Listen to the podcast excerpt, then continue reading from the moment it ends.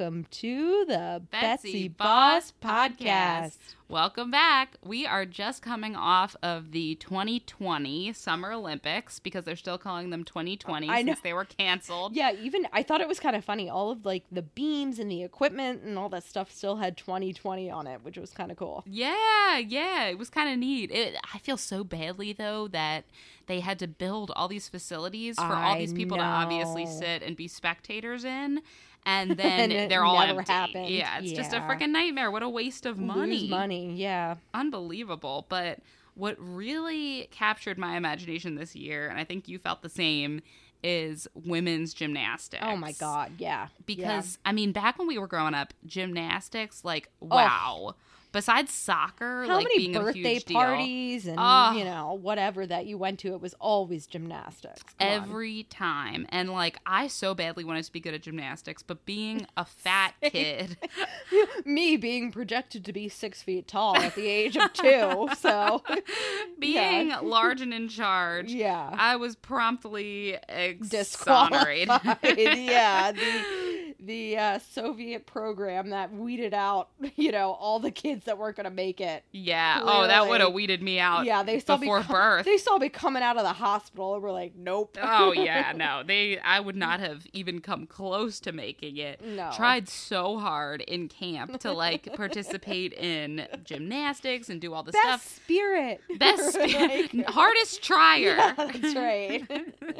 Literally would try so hard. They had to start me at square one and they were like, let's just start with a forward roll. Like Too even scary. that shit. Too scary, too fast. Who knows what's gonna Oh, happen? God, you could break your neck doing that shit. yeah, you could. So yeah, it was just it was so hard. But what was your experience with gymnastics growing Oh up? my god. So, one, my sister was amazing at it and she actually I feel like I'm going to interject um, some of the commentary from being so involved in it as a sibling of someone that was so involved in it. But back in the day when we were really little and starting to do it, um, just thinking back to like the birthday parties and the little kids stuff, we both kind of started and tried to do it at the same time. I was terrible, too tall, too uncoordinated. but apparently, we talked about it a couple like years later. There was one portion of it where they'd set up kind of a circuit that you would go through, like you'd flip over the bar. Oh yeah, jump on the cheese. Yeah. But there was one part where it was like this long tunnel that you had to go Ooh. to, go through, and I hated it. And I we just talked about this recently, like my sister and I, where she at her birthday party specifically requested that the tunnel not be included. I don't blame her. because I was I was always afraid that it was going to be like someone's struggling in front of me, Carrie struggling in front of me, someone's Carrie struggling behind it, behind me, and you're plugged and in. I'm plugged in there, and I'm like, fuck, like no I one's like literally I'm buried alive, and I guess she had the same phobia. We never talked about it.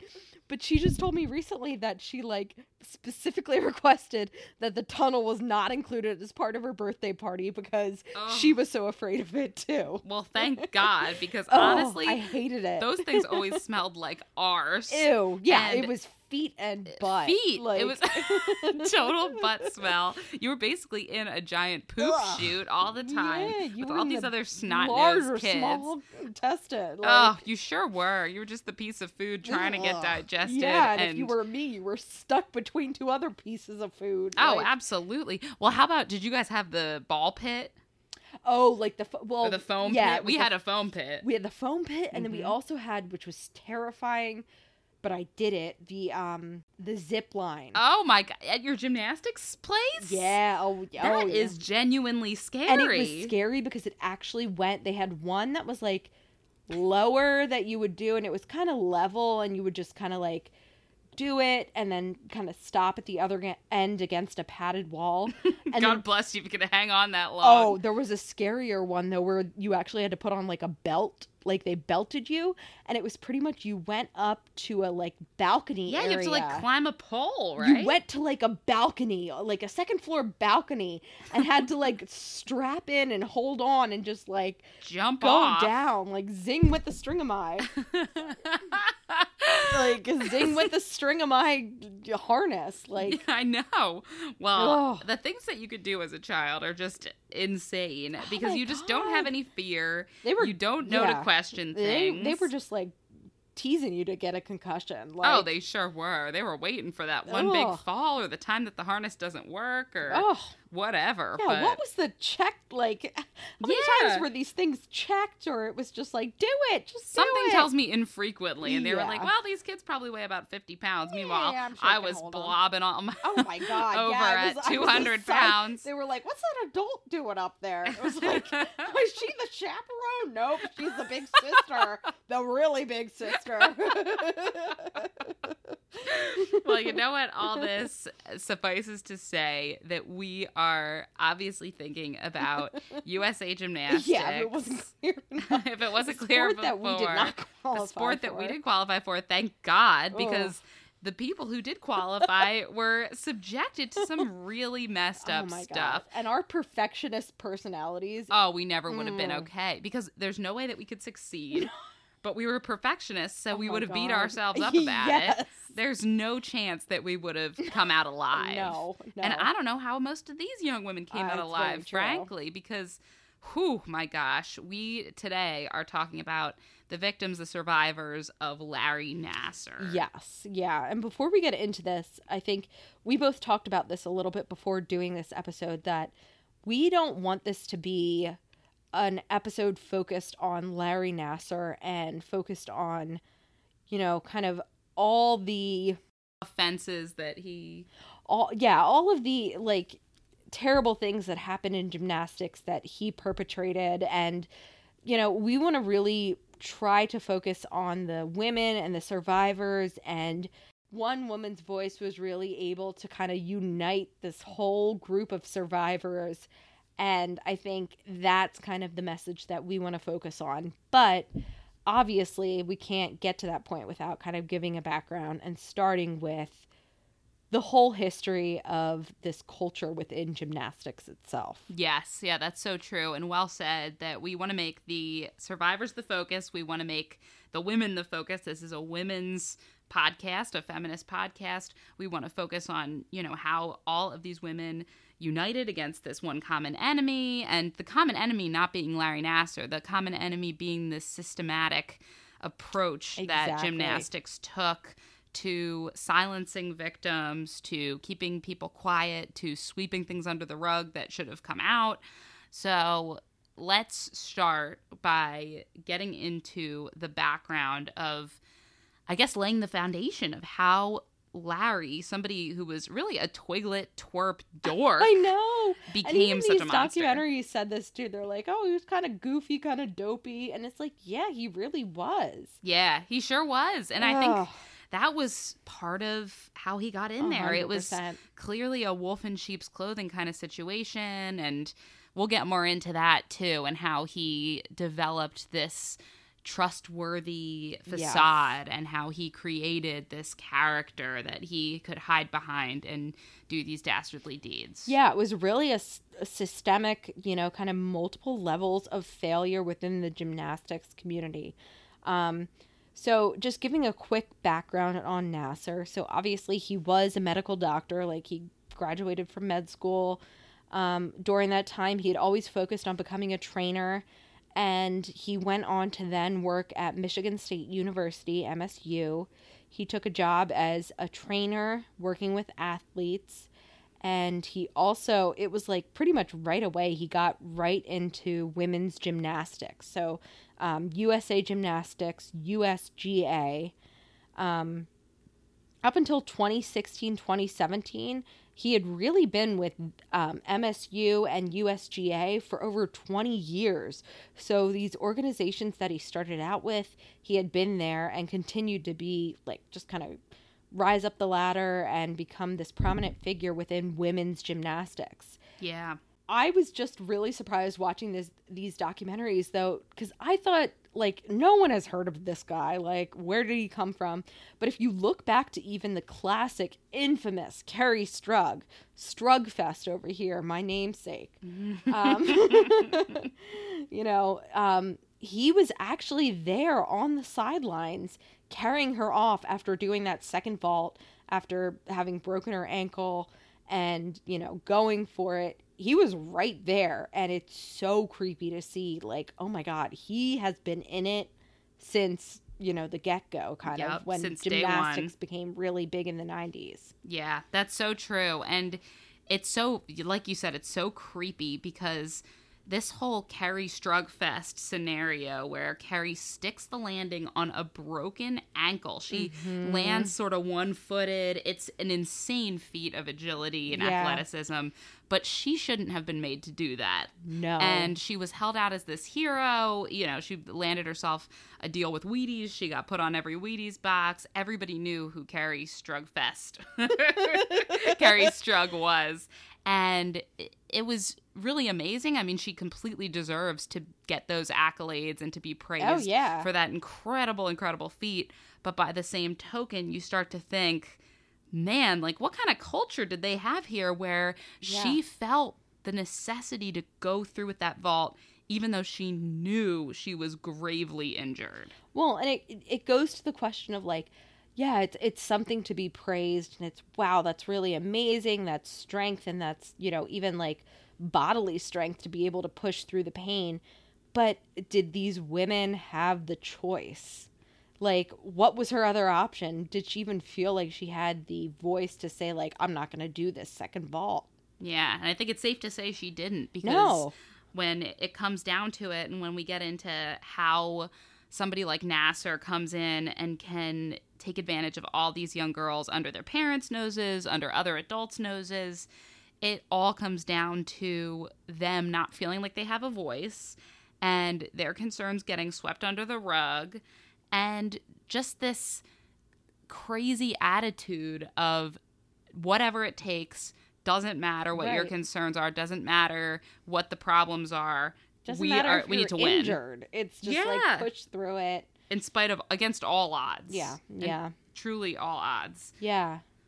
Um, so just a bit more on Nassar's background. So Michigan, MSU really plays a big part in this. Um, he took this job. It required outreach actually of him. So he went on to kind of take some volunteer positions. He was out there and it just like thinking of the numbers. Like you don't even want to think of these women as numbers, but if you really were to even think of it on the base level as, of numbers, I cannot imagine how many women he was has exposed to has had his hands on. Like it just, it's sickening. Um, and especially these women who had less of a voice because they were either children right. or he um, started his foundation to raise money for autism Exactly. which had the double-edged advantage Ugh. of making him look like an all-around good guy Exactly. and it exposed him to people who were much more vulnerable and much easier to attack Yeah, yeah, it's just it's terrible. It gives him this persona of being such a, you know, nice, again, like this goofy kind of dopey guy that's uh, you know, doctor and he's just out there in the community. He was in church, he was in local high schools and uh outreach, you know, organizations. It was just like, "Oh, Larry, he's such a great guy." Yeah, he was like everyone's neighbor, everyone's friend, that dad, that father figure that was out in the crowd, out here doing good and Exactly. doing good for his fellow neighbor, raising money for the less fortunate. He, he could do no wrong. No, no. And that, I mean, you'll see it later on, but so many of even his victims were, you know, at first like, Larry, no, it couldn't be him. No way. Right. No even way. when they were getting assaulted, most of them couldn't even really conceptualize it because they loved him. They loved him like a father. And I mean, we'll get more into what he did to um, inure himself to his victims and to appeal to them and to make them fall in love with him in a way that created this total power imbalance and this guilt on the part of the victims because they thought, man, I can't turn Larry in. He's he's like a dad to me. Yeah, it couldn't be him. Yeah. No, and I think it's really interesting after reading and looking a bit more into this, um, kind of the history of gymnastics and some of the names that are associated with gymnastics, women's gymnastics, at least for as far back as I can remember. Yeah. Um, so you have the Karolyis, Bela and Marta, and I obviously didn't really know much about gymnastics in the 1970s, but they were kind of the um, what I want to say, the elite coaches of Romania in the 1970s who were behind such stars as Nadia Comaneci, and she was the first to have the perfect 10 in the 1970s. And at this point, you know, the Americans obviously wanted whatever the secret sauce was that the Romanians had. And the Karolyis came over here and really kind of revolutionized the whole outlook on gymnastics over here. Yeah, and the image of the gymnast. So, like, Yes. when you picture a gymnastics star, what do you picture? Age wise, Yeah. body wise, what do you think of? Yeah, and I mean, again, because I was around it a lot with my sister being in it, but I think it's pretty general that you think of somebody that's very petite, very mm-hmm. muscular, and Very young. young. Yeah, yeah. all those things. And that was not the case before the Karolyis was came to America, which to is learn this. Yes, yeah, because we were, like you said, only ever exposed to the Karolyi method and to the Karolyi ideals of what a gymnast should look like, who was a superstar that could get these perfect 10 type scores and could win gold. I always think, okay, they're they look like little girls. They look like children. Yeah, I mean, I, the the physical, you know, um, stuff that they're going through, it obviously delays or stunts um, puberty, and they're Mhm. kind of always going to be small and not going through kind of that physical maturation. Yeah, yeah. And before this Karolyi period, the women that we saw competing in gymnastics were women. They were in their 20s. They had breasts, they had hips, they were developed. They And they didn't were look- adults. they were adults. Yeah, and they didn't look like these muscle-bound um tiny little compact creatures that gymnasts are now when you really think of a gymnast. I mean, I think of Simone Biles, who's Exactly. itty bitty, but so thick, so muscular, Yeah. and uh, just looks like a little girl. And to me, that's sort of that's the image. It's it's Simone, it's Shawn Johnson, Exactly. It's all of those type of young women who just they're they look like children. Yeah. No, I, I can definitely say again from um, seeing, you know, with my sister and some of the other athletes that she, you know, she rose up to level nine actually by the age of, I want to say like 11, 12. Um, level 10 is obviously you're right on then the precipice of competing for the national team and moving on to the Olympics. So if you're thinking about, you know, 11, 12 year olds, even around that age, um, all of the physical repetition and just the demand on your body, you're not growing, you're not developing. And I know certain people, you know, once they stopped gymnastics, it was just like, whoa, if they stopped at a certain time, you know, um, during middle school or something like that, it was like they shot up all of a sudden because that um, repetition and rep- repression wasn't occurring anymore. And so it really does make you wonder, like, Is this something that we should have been exposing our yeah, children to? and what are the like long term effects going to be? Right, this? right. And what was interesting about the Karolyis is, I mean, like you said, they had the secret sauce. Everybody wanted to do what they were doing. They wanted the Karolyis to coach them, they wanted to be part of this elite group. And the Karolyis advocated for training girls when they were so much younger than we Yeah. had ever thought before. Like, we're talking three or four years old Yeah. and like getting them in there from that age and getting that competitive drive finding children who had no fear Mm-hmm. who didn't question authority i mean it was almost like child warriors Yeah. or something like preparing for battle Yeah, like just they uh, like natural selection. It was yeah, creepy. they found children who not only like were interested in gymnastics, had an interest in wanting to win or, you know, dreams of the Olympics, but children who this was going to be their whole life. Right. Yeah. And- Looking at their strength, their, like you said, fearlessness, their body types. Like, oh, it just, it's really crazy to think because at three years old, even like, even up until again, like middle school, I, You're still growing, yeah. you're still changing, you're so pliable. But that was a big part of why they chose to work with children this young because Exactly. they were so much easier to control.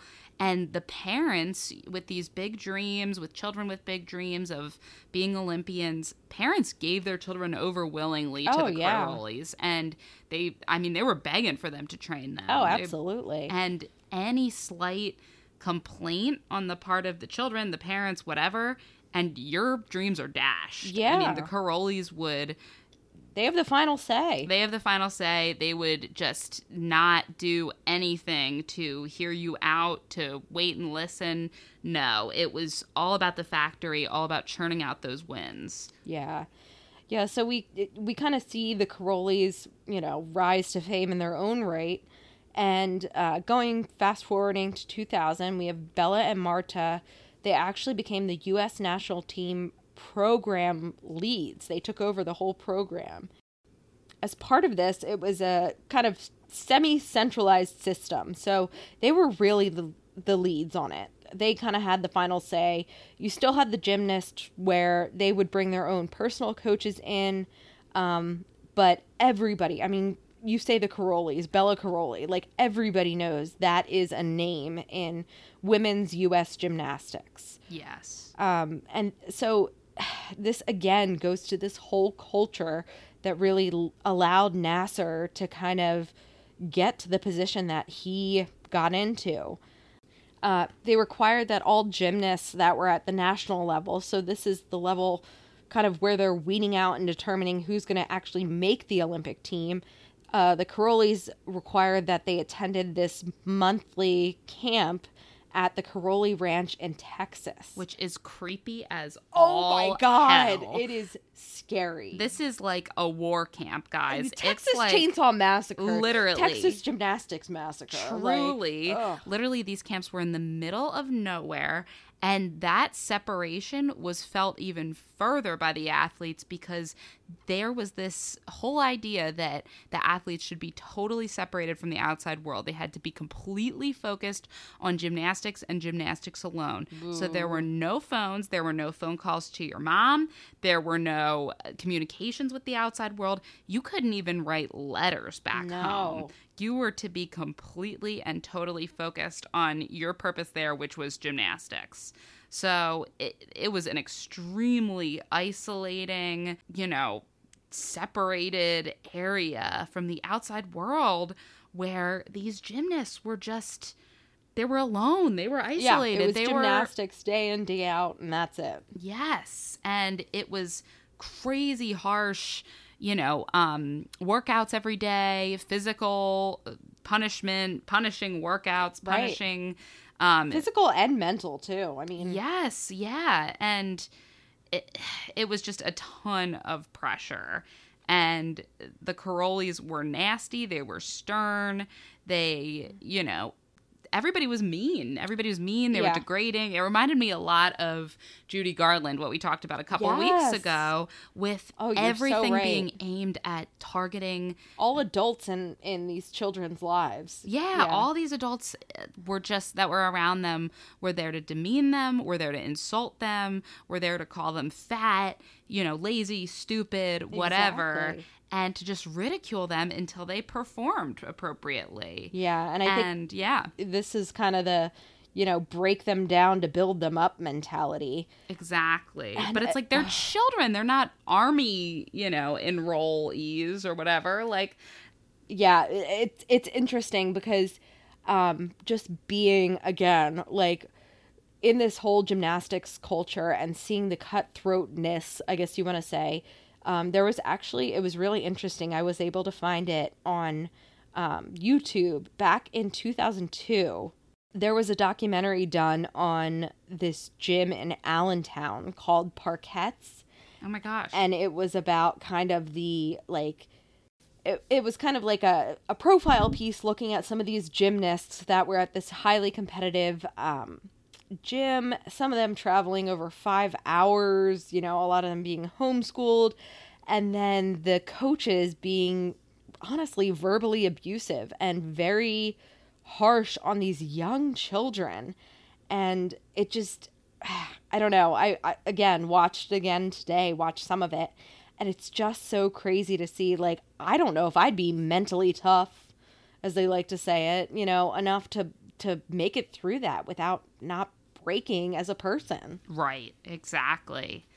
But yeah, I mean, these camps were harsh, they were rough. The whole gymnastics culture was really, really challenging. Yeah, and again, this is where Larry comes Yep. in. Enter Larry, everyone's dad, exactly. everyone's goofball friend yeah, who the funny uncle who makes you laugh and, and then molests you candy. um, the hilarious uncle who hilariously Like- feels you up. exactly. Yeah. So Larry was the antithesis of all of these practices, these harsh treatments that Bela and Marta practiced. So he would joke with the kids, he'd take interest in them, he would make them feel special. Yeah. He did everything to unfortunately to groom them Mm-hmm. and make them feel comfortable with him. They saw him as a friend, they saw him as an ally. He would let them call their parents on his cell phone even though they weren't supposed to have any contact with the outside world during camp. So they really came to trust Larry and to care for him. And he built a rapport with them this way. It was really um, pretty incredible, um, not in a positive way, but and very, very conniving way to work up these girls' trust in him. Yeah, I mean, I can only imagine being berated all day. You feel awful. You're, you know, beat down throughout the day, and then you go, there's somebody that, you know, is positive and funny and takes an interest in your life. Like, of course you're going to gravitate towards that person, regardless of who they are. Right. And the other thing that Larry had going for him was a ton of expertise. So, and a lot of the time he would sort of throw this in people's faces yeah. in a way to kind of confuse them or just be a little bit vexatious and talk in circles and be chatty. So, this sport is just one where you're going to get injured. Exactly. And it's only a matter of when, it's not a matter of if. And Larry was waiting in the wings for these young athletes to get injured. So these athletes, first of all, not only have they been groomed to love Larry and to care for him as a friend, but they've also been groomed to take all different kinds of treatment. Oh, yeah. And to believe that whatever kind of treatment that Larry, this incredible doctor, this guy who's worked with superstars that are plastered all over his office, that he can do no wrong and that any treatment that he did must be valid Oh, medical treatment. I mean, yeah, how could you contest any of it? Right? And of course, you know, he's babbling all the while while he's touching these girls and manipulating them. And he's giving them a mix of true medical care that's actually helping to heal their injuries. And he's uh, inappropriately touching them. So uh, these athletes just got really used to Larry doing all sorts of things to them and kind of blabbering about, well, you know, this is the coccyx and it connects Yeah, to the hip bone and there, yeah. you know goes over their heads their and head. sort of brushes it off by we saying need the Hannah Montana like the the parietal bone. Yeah, exactly.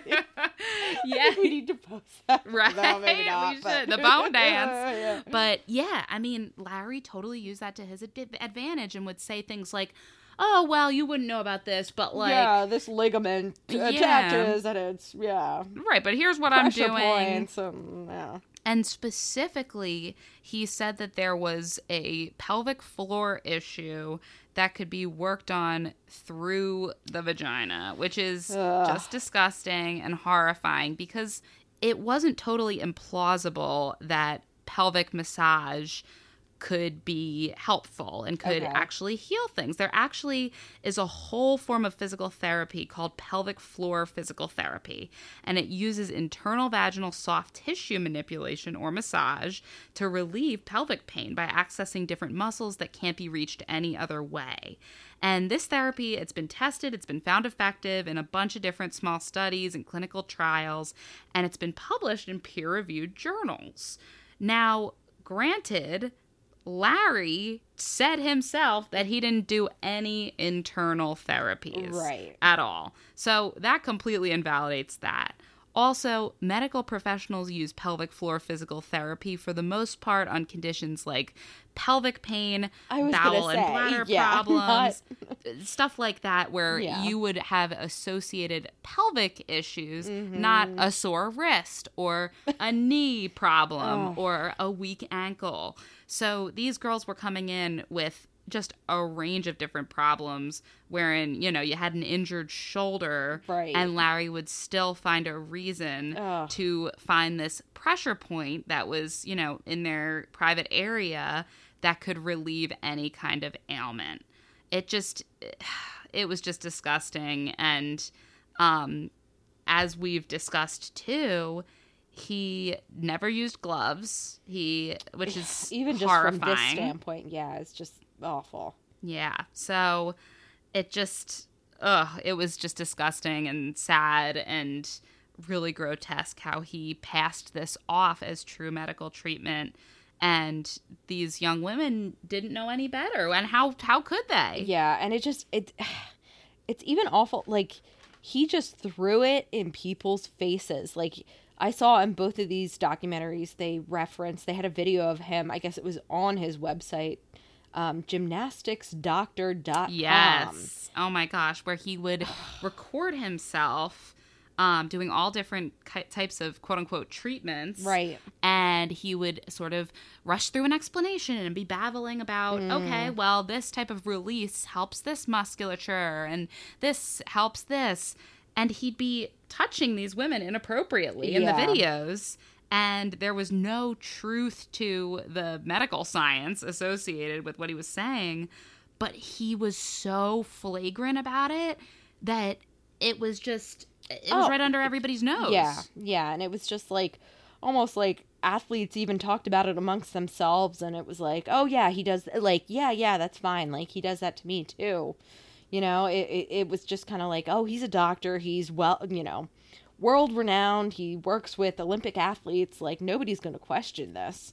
Right. Well, and he took that to the next level with the parents being in the room. Oh, this is awful. Which is so sad because he completely, through this methodology, derailed any trust that these young women had, any um, semblance of help that they could have gotten from their parents. Because what he would do is he would do the first exam with a parent in the room. So the athlete's parent would be present. He would position himself or would position a towel or a cover so that the parent couldn't see exactly what he was doing, but could see that he was, you know, manipulating the athlete's right. legs see and like limbs hand, and but not necessarily the other. yeah, it was like a major Houdini trick here, like a sleight of hand situation. And he would touch the girl, and the girl would be at such an angle that she would think that her parent was seeing Ugh. everything. Awful. The parent would think that Larry was appropriately touching the daughter, was doing legitimate adjustments. So everybody's getting deceived here because Yeah. the daughter thinks, hey, my mom's here. She's cool with it. She's seeing this stuff happening. It must be okay. It must be a real treatment. Right. And the parent is thinking, wow, look, he's doing this examination right in front of me. Like, how great Yeah. that I can bear witness to this and see everything that's going on. It's just, uh, it's sickening. it's awful. It's such like watching this, it's so gross, honestly, to look back on and look back on just how blatant and he was just like no shame doing it in front of people. Um, you know, and it just kind of progressed from there where like you were saying it was kind of a mutual misunderstanding or or not speaking about it where the athlete is thinking, okay, this feels kind of like, uh, is this okay? Is this normal? But my mom's over there and she must be seeing what's going on, so this must be okay. He's a doctor. And he's explaining everything while he's doing Right. it. It sounds, you know, he's using big words. He's it seems to have an explanation for everything. So why wouldn't this be okay? Exactly. And then it progresses to okay, both parent and child feel comfortable about this. He's a great doctor. Maybe the parent doesn't need to be in on the next appointment. The athlete comes in, sees Larry more often by themselves, and it just kind of progresses from there where they're alone. He's able to take advantage of the situation. Um, and the abuse just kind of grows from there. And it just, it's so sad to see um, you know, some of these athletes, I know a couple people were interviewed and kind of said, you know, it was hard because they would actually see progress and improvement because, again, he was doing medical treatments. But one athlete kind of mentioned, you know, okay, let's say I go in for a two hour appointment, one hour would be legitimate medical treatment. The other hour was looking back on it, sexual assault. Right. Which So- ah. is so sad because that just helps these athletes further conflate what was happening to them. Exactly. Another thing that Larry did to um, espouse this trust in his athletes and the love and affirmation of the entire USA Gymnastics team was that he would clear athletes even when they weren't truly ready to go back, which obviously the Karolyis don't care if their athletes are injured. They don't care about their pain. They don't care about causing probably long-standing or permanent injury to these bodies. They just care about getting their athletes back Oh, on yeah. the mat. Yeah. So Larry would set them free, so to speak, from treatment and say, okay, so and so, athlete X is ready to go back to Exactly. tumbling. And in reality, they were just, they had these horrible, horrible traumatic injuries that he would clear and he would allow them to tumble on these hideous injuries. So we were just looking at um, an x ray of one athlete who was complaining of shin splints. The Olympic coach, John Geddert, um, had dismissed the athlete as being a complainer and had said, sort of, get out of my face. I don't want to hear your complaints about these stupid shin splints. It's ridiculous. Larry assured the athlete, your leg isn't broken, you're fine, you don't have fractures, and you don't need an x ray. Meanwhile, his treatment of her occurred daily. She was not getting better. And right before nationals, this athlete goes and gets the x ray that um, Larry insisted that she didn't need. And we just looked at the photo. It is. I don't. I do not know. And this is a young girl. Like I just. Oh, I do not know how she was even functioning. Yeah, truly, her leg, where it should just be one long cohesive bone, it looks almost as though two um, sets of bristles of a broom are coming That's together good- to yeah. meet in the middle. So the part that should just be a straight line is so fractured. It almost looks like a stake going into the Yes. middle of the other one. That's kind of how So they described it. Oh, and it's just it's so clear that this was such a deep problem, probably so incredibly traumatic that um, she kept doing gymnastics on top of this injury, making it worse. And was it, you know, Larry Exactly. was prohibiting Looking for a reason to have her keep coming back. hmm and allowing her to get injured worse. Did and you just you wonder did these olympic coaches know what larry was doing? Did they know that he You was really messing around with them? Yeah and even if they didn't they had to realize okay this person isn't getting better they're going in for treatment every single day Right. this guy's clearing them and they've got a hideous fracture And even if that's one athlete that comes back, this is a U.S. Olympics, you know, um, medical staff personnel. Like, if he's clearing this athlete and she's coming back and showing you that x ray, what does that say I would really question his abilities. Like, even just on that one athlete, because this, oh, this fracture is just like, I, I, again, I do not know how this girl was able to even like walk on this. Right. Yeah, it is just breathtaking, honestly, in the worst possible way. Yeah. To think that somebody was not only walking on this, but was Tumbling. flipping around and landing on this. Oh, the impact must have been so incredibly painful. God. Yeah. Yeah. It's pretty awful. So, yeah, another person who protected Larry was Kathy Klages. Uh, this woman. Ugh. Yeah. horrible. And she honestly could have done one thing. She could have reported any of the reports that came to her that um, turned in Larry and implicated Larry for his misdoings. But she dropped the ball at every turn. She did the opposite. And oh, Kathy. She dropped the ball from 1997. ugh. Like, this is, I think, what is so infuriating. Like, she could have stopped so much of this. Yeah, yeah. So she had one incident where a certain athlete came to her complaining about Larry, Mm-hmm. said, Hey, I, I don't know about how Larry's touching me. It doesn't feel right to me, whatever. Right. And not only did this coach, Kathy, not believe her, but she brought her in front of other athletes Ugh. and asked her in a public fashion, humiliated her, and said, Tell me what you just told, tell these athletes what you just told me about Larry. Did you experience that? Other athletes? Did you get touched by Larry?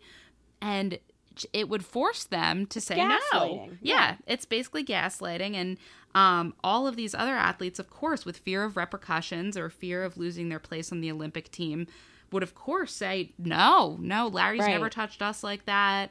That's never happened to us. Now, it kept going to the point where they would bring athletes that reported Larry in front of older and older people Right. or because occasionally you would have one brave soul who would say yeah actually i did have that experience with larry he did touch me so they would just move on to the next more scared group of girls and have them gaslight the person Yeah. so eh, it, it was just so ridiculous. And not only did they tell this the other group of athletes, but they told Larry. I know. I think that is like just the most clear like this was not handled even close to properly. Um, they didn't tell the athletes' parents, but she went and told Kathy Klages, went and told Larry that this athlete had, you know, brought her concerns to Kathy. And so this athlete is still going in to see Larry and he's confronting her saying, "So, I heard you had some concerns." Mm-hmm.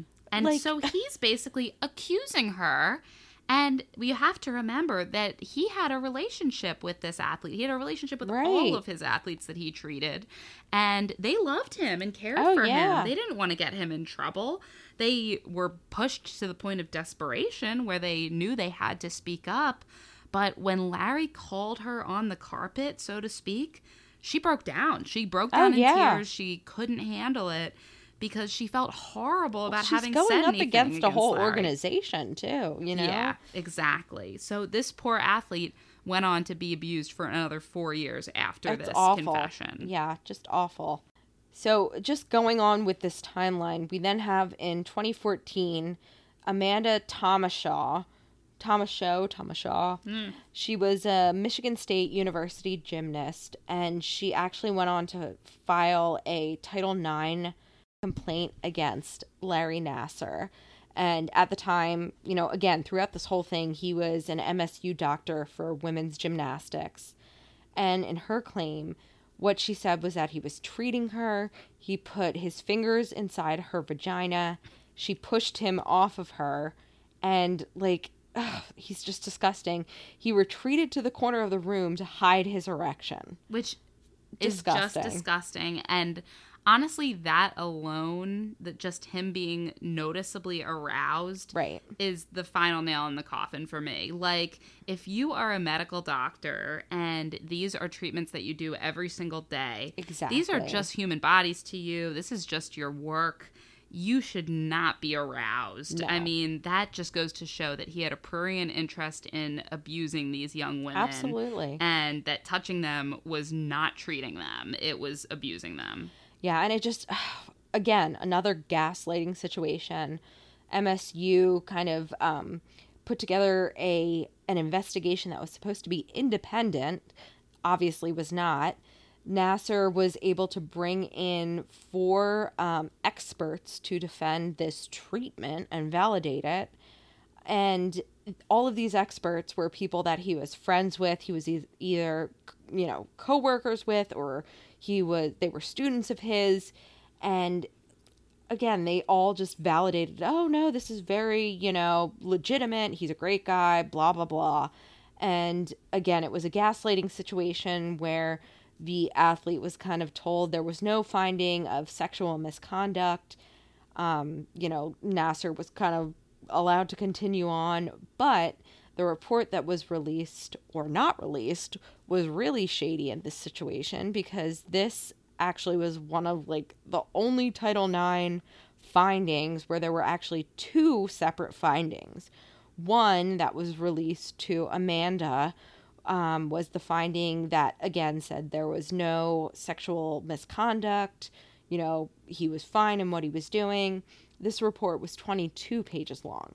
The second report that was really only released to Larry and the dean and kind of the university officials was actually 23 pages long. And in this, it the 23rd page pretty much said like okay, yeah, whatever we said on page 22 is legitimate, but this is pretty much opening us up to future lawsuits. Like, you need to stop this. This is not okay. In other words, that was the real version of the report, what the public Exactly. report should have said, and what served to further um, gaslight this athlete. Because if she had seen this report, it just, the true report, it just goes to show, all right, this guy is doing things that are wrong. You Yeah. just said it yourself. He's opening the university up to all types of lawsuits here. So from now on, Larry, the report says you got to wear gloves, buddy. I know. At the like, very least. Basic requirements wear gloves and have someone else in the room. Okay. Right.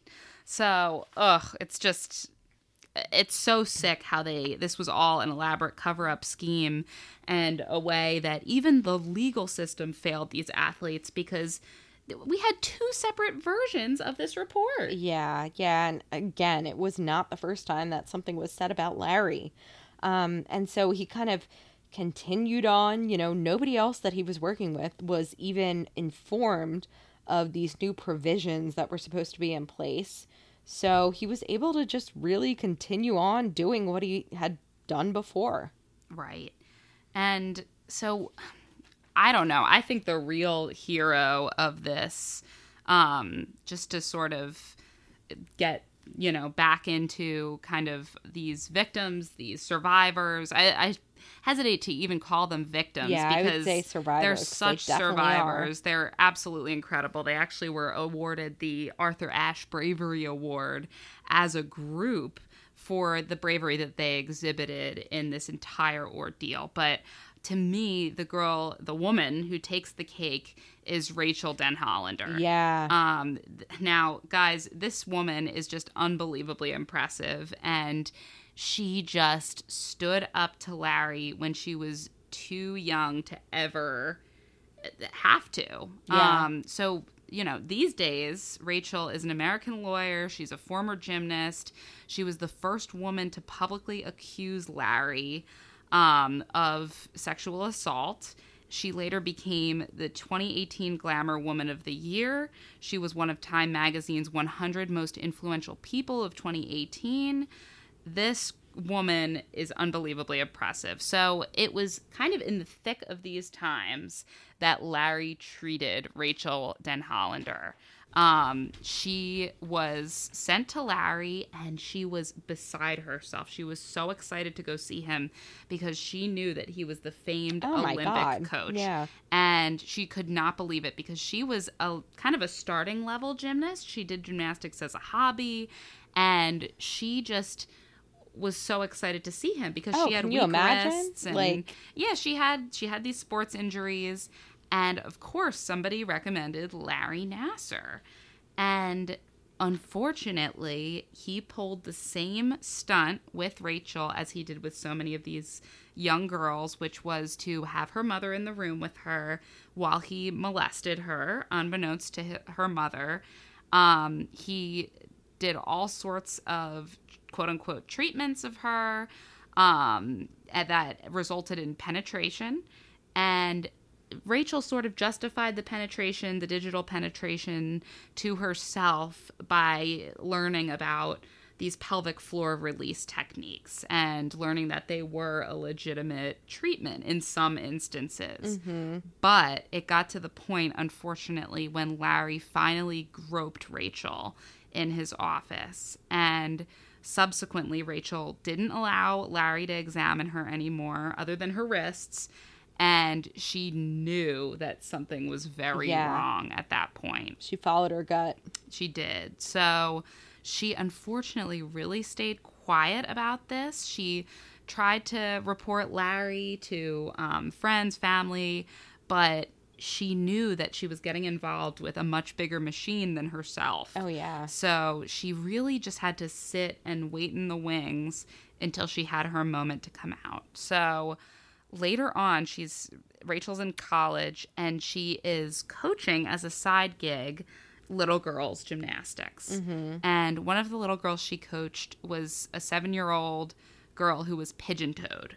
And Rachel was concerned about possible hip involvement with this um, affliction. And so the head coach at Rachel's gym actually wanted to send this little girl to Larry. Oh my god. And that to Rachel was the moment. It was the critical moment.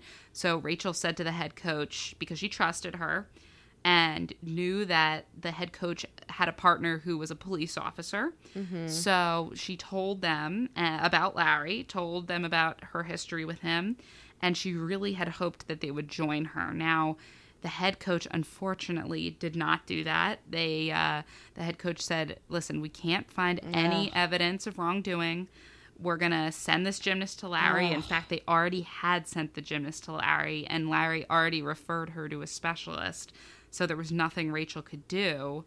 And at this point, Rachel realizes, okay, even my friend doesn't believe me. yeah. What the Oh, hell am I going to do that's going to convince anybody else? Exactly.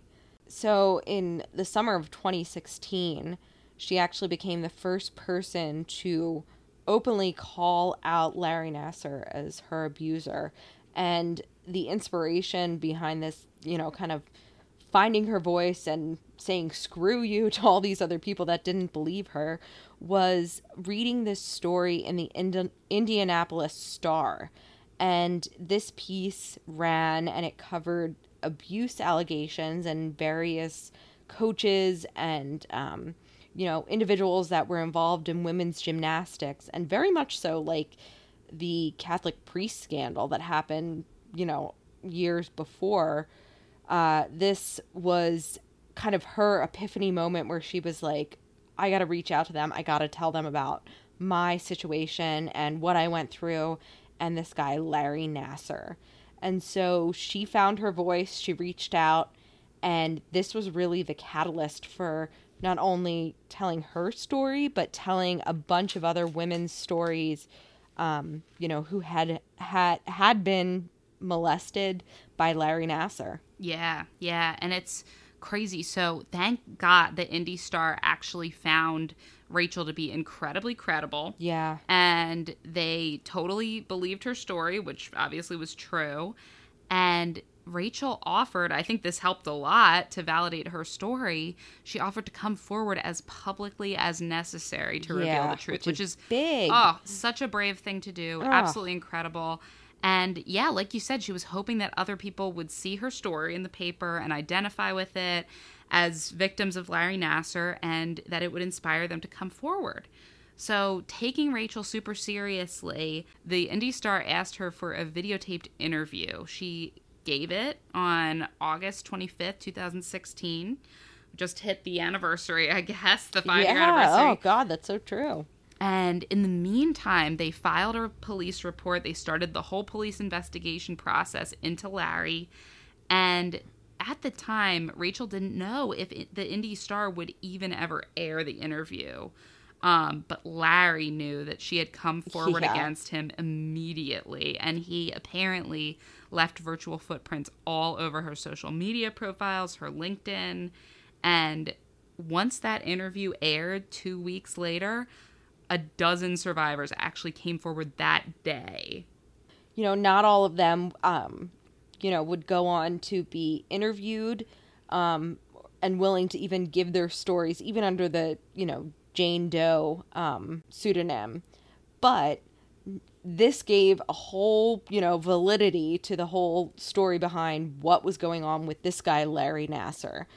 So it, it just kind of spiraled from there. And, um, you know, he was charged and he was actually at first able to make bail which was a million dollars which was crazy Which is nuts. yeah yeah and so several of the victims kind of stated you know being in michigan especially he had been involved in their gyms in their you know schools and everything and so he had a lot of contacts that were supporting him and they were having to see on facebook on the news on everything all these people speaking out about we're 100% behind larry nassar um, you know, and it was really hard for them. And then it was just kind of a cutoff where the FBI actually had got a search warrant. They went through his house, and one of the documentaries covered this. I didn't know the specifics behind it.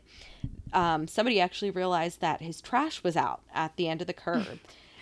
yeah, and Such an idiot, oh, guys. like literally be more stupid. Um, and so they were like, "Oh, you know, we we didn't search that. Why don't we just take the trash? Like it's he's, you know, um, once you put it out of the curb, it's essentially public property. Anybody can take it." So they took it and they found some hard drives in there. And that led to them then looking into his house further, finding more hard drives.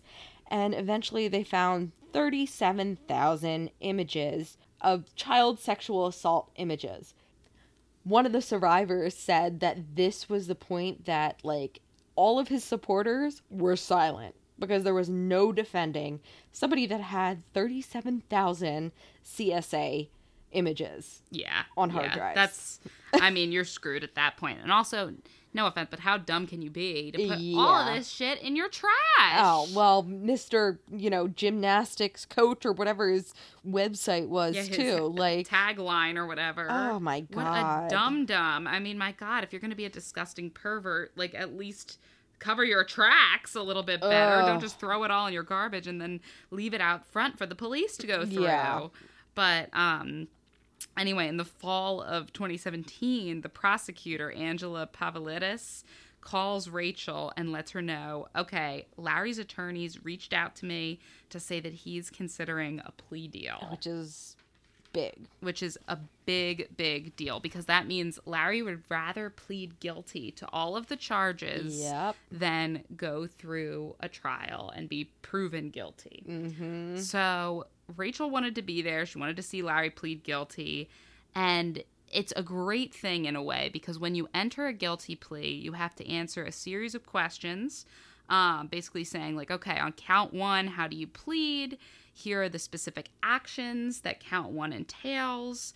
Do you acknowledge that, you know, you had this position of power over person A when you committed Oh, wow. X, you know, um, So it really goes through it. it really goes through it and it forces the person, the perpetrator, in this case Larry, to admit what he'd done and to tell the truth. Mm-hmm. And so that, in a way, gave these victims, gave these survivors a gift that they probably, a, a lot of survivors don't get, Yeah. which is to hear their abuser admit to what he's done. Yeah. Yeah. And I think even beyond that, part of his plea deal was that he had to listen to victim impact statements. Yes. Well, and this is all the work of the prosecutor, Yeah. Angela Povilaitis. Yeah, this was incredible. Such a cool thing. So the catch of a plea deal means there's no trial. Mm-hmm. So you don't really get to face your accuser in the same way. You don't get to call them out publicly.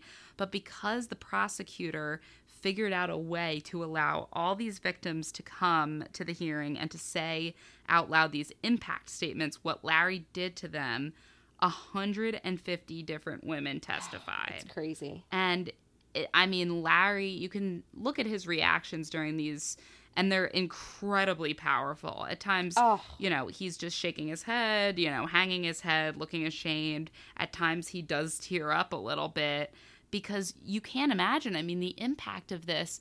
These are girls, women that he's treated over the course of decades. Yeah, yeah. So some of them are grown up, have their own children and families. Some of them are young and are, you know, just coming out of having been assaulted by him. So he had to sit and listen to every single one of these women call him out. Yeah, and I think it was really incredible that there were originally 88 survivors that were scheduled to speak um, during these victim impact statements. And by the end of the week, actually 156 women came forward. So the judge, I thought, did a phenomenal job. She made sure that all of the survivors were heard.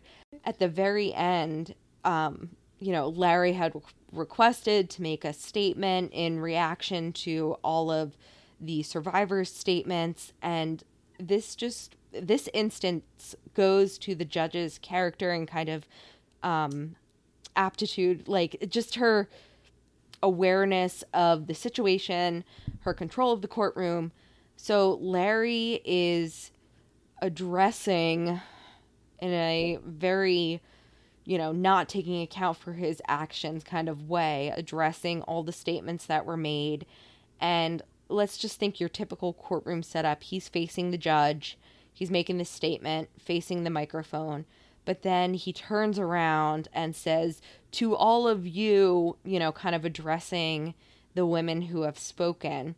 Um, and then he turns back to speak you know off of his statement again but then turns around again to again address all of these women. And the judge after the second time really picked up on what he was doing after taking in the reaction of the women who were sitting kind of the audience there um, you know, that he was, even in this very last moment, exerting some control and power over the situation. And she really shut that down, which was pretty cool to see. Thank God. Yeah, he tried to turn around and do it a third time and address these women behind him. And she said, Sir, you need to turn around and you need to face the microphone, or we're not going to be able to hear you. Nice. um yeah it was pretty cool to just see like she knew like she was on to him. She wasn't going to let him get away with it and wasn't going to let these women who had just gone through so much to stand up there you know give their statements. She wasn't going to let him be the one to kind of have the final say and you know re-victimize them over again yeah, I love that. yeah oh my gosh. it was really cool so Well, you know what else was great? Did you see the dad who spoke? yes oh my god Oh my gosh. So there was Oh. one of my favorite statements um, was the father of one of these athletes, and he he, said, he actually had three athletes. He had three daughters that had been vec- victimized. Yeah, so which was, you can imagine the anger that he must have Yeah, had, yeah, and you can imagine it even more with his statement. Mm-hmm. Um, so he says, "Your Honor, um, could I please have five minutes alone Yeah. with Larry Nassar?" And the judge said, "No, sir, I'm sorry, but unfortunately, that's not how our justice system works."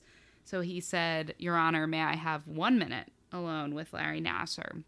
The judge says, Sir, I apologize, but unfortunately, I, I can't give you that.